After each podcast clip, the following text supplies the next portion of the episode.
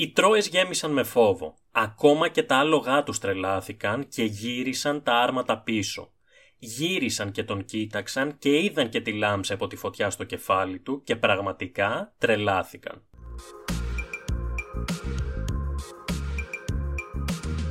Καλώς ήρθατε.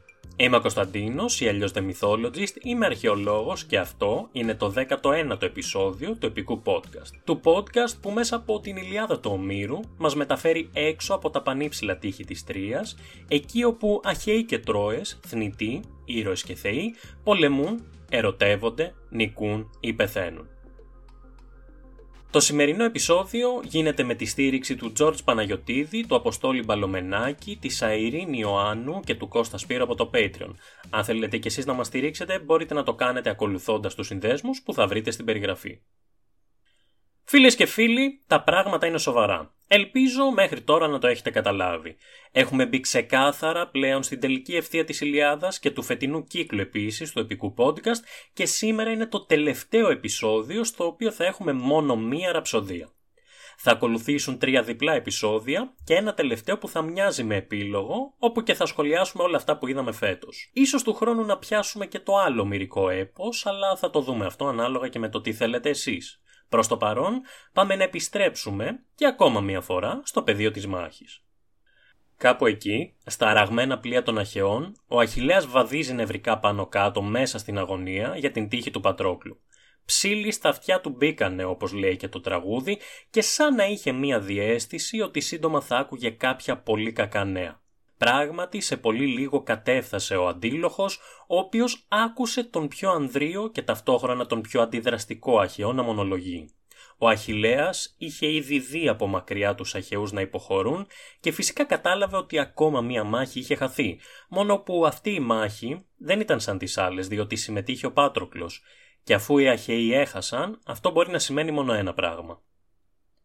Το μόνο που έκανε ο αντίλοχος ήταν να επιβεβαιώσει τις υποψίες του. Του είπε ότι ο Πάτροκλος είχε σκοτωθεί και ότι γύρω από το πτώμα του γινόταν μάχη, ενώ ο Έκτορας του είχε πάρει τα όπλα. Η αντίδραση του Αχηλέα ήταν γεμάτη πόνο. Πήρε με τα χέρια του άμμο και την έριξε στο πρόσωπό του με τα δύο χέρια και άρχισε να το τρίβει. Αμέσως, τόσο οι δούλες του Αχηλέα όσο και του Πατρόκλου άρχισαν και αυτές να θρυνούν και να χτυπούν το στήθος τους. Ακόμα και ο αντίλοχος, μπροστά σε αυτή τη σκηνή, με τα βίας μπόρεσε να συγκρατήσει τα δάκρυά του. Πλησίασε τον Αχιλέα και του έπιασε τα χέρια για να μην αυτοκτονήσει με κανένα σπαθί.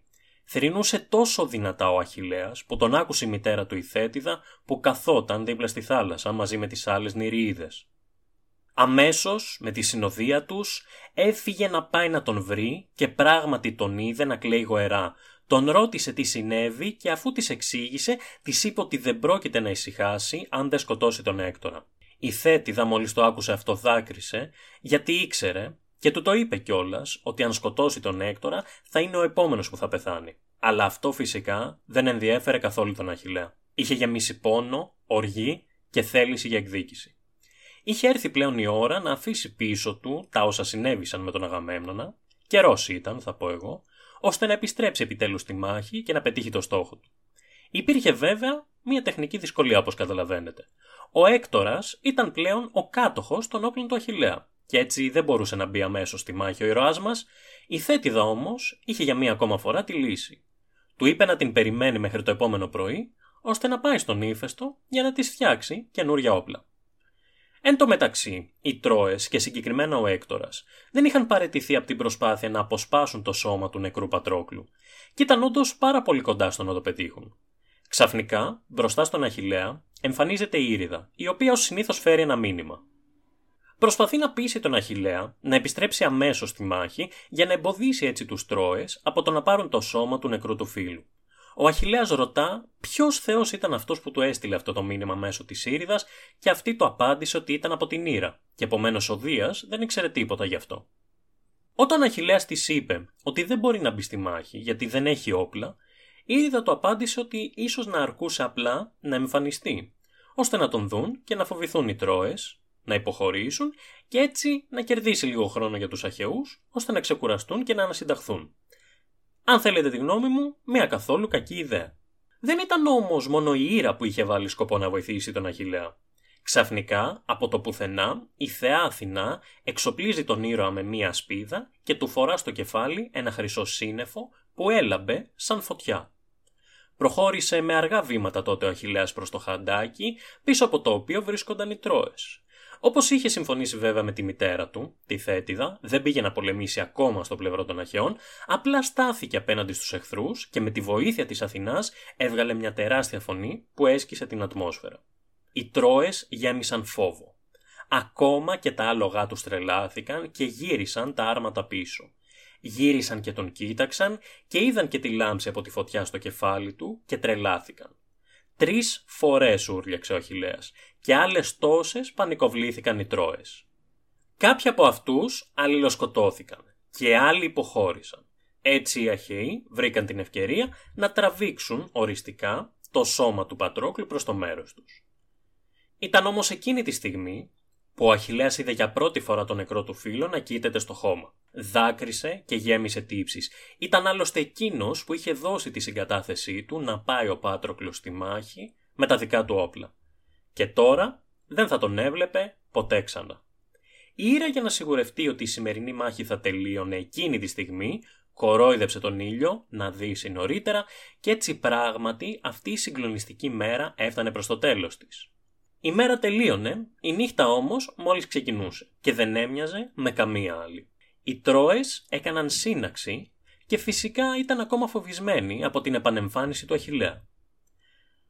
Παίρνει λοιπόν τον λόγο Πολυδάμας, ο Τρόας, και προτείνει στους συμπολεμιστές του να υποχωρήσουν στο εσωτερικό της πόλης, γιατί αν μείνουν έξω από τα τείχη, κανένας δεν πρόκειται να τους προστατέψει από την οργή του Αχιλέα. Σε αυτή την πολύ λογική πρόταση όμως, ο Έκτορας για ακόμα μια φορά είναι αντίθετος. Το επιχείρημά του είναι ότι φτάνει πια με το κρυφτό και την υποχώρηση. Πρέπει πλέον να πάνε για τη δόξα και με τη βοήθεια των θεών να ορμήσουν στα πλοία των Αχαιών για να τους καταστρέψουν οριστικά. Δυστυχώς για τους Τρόες, η Αθηνά έβαλε το χεράκι της και έτσι η πλειοψηφία συμφώνησε με τον Έκτορα. Την ίδια στιγμή, στο στρατόπεδο των Αχαιών, ο Αχηλέα θρυνούσε ακόμα. Ακουμπά τα χέρια του στο στήθος του νεκρού Πατρόκλου και μονολογεί. Μιλά στον Πάτροκλο σαν να τον ακούει και του υπόσχεται ότι δεν πρόκειται να τον θάψει αν δεν σκοτώσει τον Έκτορα και θυσιάσει προς τιμήν του 12 αρχοντοπαλίκαρα των Τρώων. Στη συνέχεια περιποιούνται το σώμα του με όλες τις πρέπουσες τιμές, το αλήφουν με αρωματικά παλαιωμένα έλαια, το τυλίγουν με ένα σάβανο και το βάζουν σε ένα σωρό από ξύλα. Ταυτόχρονα η θέτιδα φτάνει στο εργαστήρι του ηφαίστου και αφού του εξηγεί πως έχουν τα πράγματα, αλλά και τον λόγο της επίσκεψής της, ο θεός της μεταλλουργίας καταπιάνεται με την κατασκευή των τρομερών και φυσικά θεϊκών μελλοντικών όπλων του Αχιλέα. Την παράσταση από αυτά τα όπλα κλέβει η ασπίδα, η οποία είχε την εξής λιτή διακόσμηση. Τη γη, τον ουρανό, τη θάλασσα, τον ήλιο, το φεγγάρι, τους αστερισμούς, δύο πόλεις γεμάτες από ανθρώπους, στην μία εκ των οποίων γίνεται ένας γάμος και μία δίκη, στην άλλη, η οποία πολιορκείται από δύο στρατούς, υπάρχει μία ενέδρα και μία μάχη. Ένα πεδίο που επανακαλλιεργείται για τρίτη φορά η ιδιοκτησία ενός βασιλιά, όπου η συγκομιδή αποκομίζεται, ένα αμπέλι που άνθρωποι μαζεύουν στα φύλλα, μια αγέλη κερασφόρων ζώων με ίσια κέρατα. Ένα σταύρος που έχει δεχθεί επίθεση από ένα ζευγάρι άγρια λιοντάρια και βοσκή με τα σκυλιά τους που προσπαθούν να τα διώξουν μακριά. Μια εικόνα από μια φάρμα προβάτων, μια σκηνή χορού όπου νέοι άνδρες και γυναίκες χορεύουν και το μεγάλο ρεύμα του ωκεανού. Με τέτοια διακόσμηση πώς να χάσει ο Αχιλέας, πείτε μου εσείς. Και όπως καταλαβαίνετε, στη συνέχεια θα δούμε αυτά τα όπλα στα χέρια του Αχιλέα, ο οποίος θα μπει στη μάχη έχοντας στο μυαλό του μονάχα ένα πράγμα, την εκδίκηση με τον θάνατο του Έκτορα, ο οποίος έκοψε το νήμα της ζωής του Πατρόκλου και αυτό ο Αχιλέας φυσικά δεν θα το άφηνε να περάσει έτσι, ειδικά από τη στιγμή που ήταν προετοιμασμένος να πεθάνει για αυτό το σκοπό. Μπορεί ο Αχιλέας να έκατσε στην άκρη και να μην συμμετείχε στον πόλεμο λόγω του γεγονότος που είχε λάβει χώρα με τη Βρυσίδα, μπορεί να πούλησε τους Αχαιούς λόγω της ασέβειας, αν θέλετε, του Αγαμέμνονα, όμως πλέον, μετά το θάνατο του Πατρόκλου, τίποτα από αυτά δεν είχε σημασία. Ήταν έτοιμος να πάρει φαλάκι τους Τρόες, να γεμίσει τα χέρια του με αίμα και να δικαιώσει ουσιαστικά τη μνήμη του Πατρόκλου. Αυτά λοιπόν θα δούμε στο επόμενο επεισόδιο, το οποίο σας θυμίζω θα είναι διπλό, θα έχει δηλαδή δύο ραψοδίες και έτσι σιγά σιγά φτάνουμε όντως προς το τέλος της Ηλιάδας για να δούμε πώς αποφασίζει ο Όμηρος να κλείσει αυτό το πραγματικό έπος.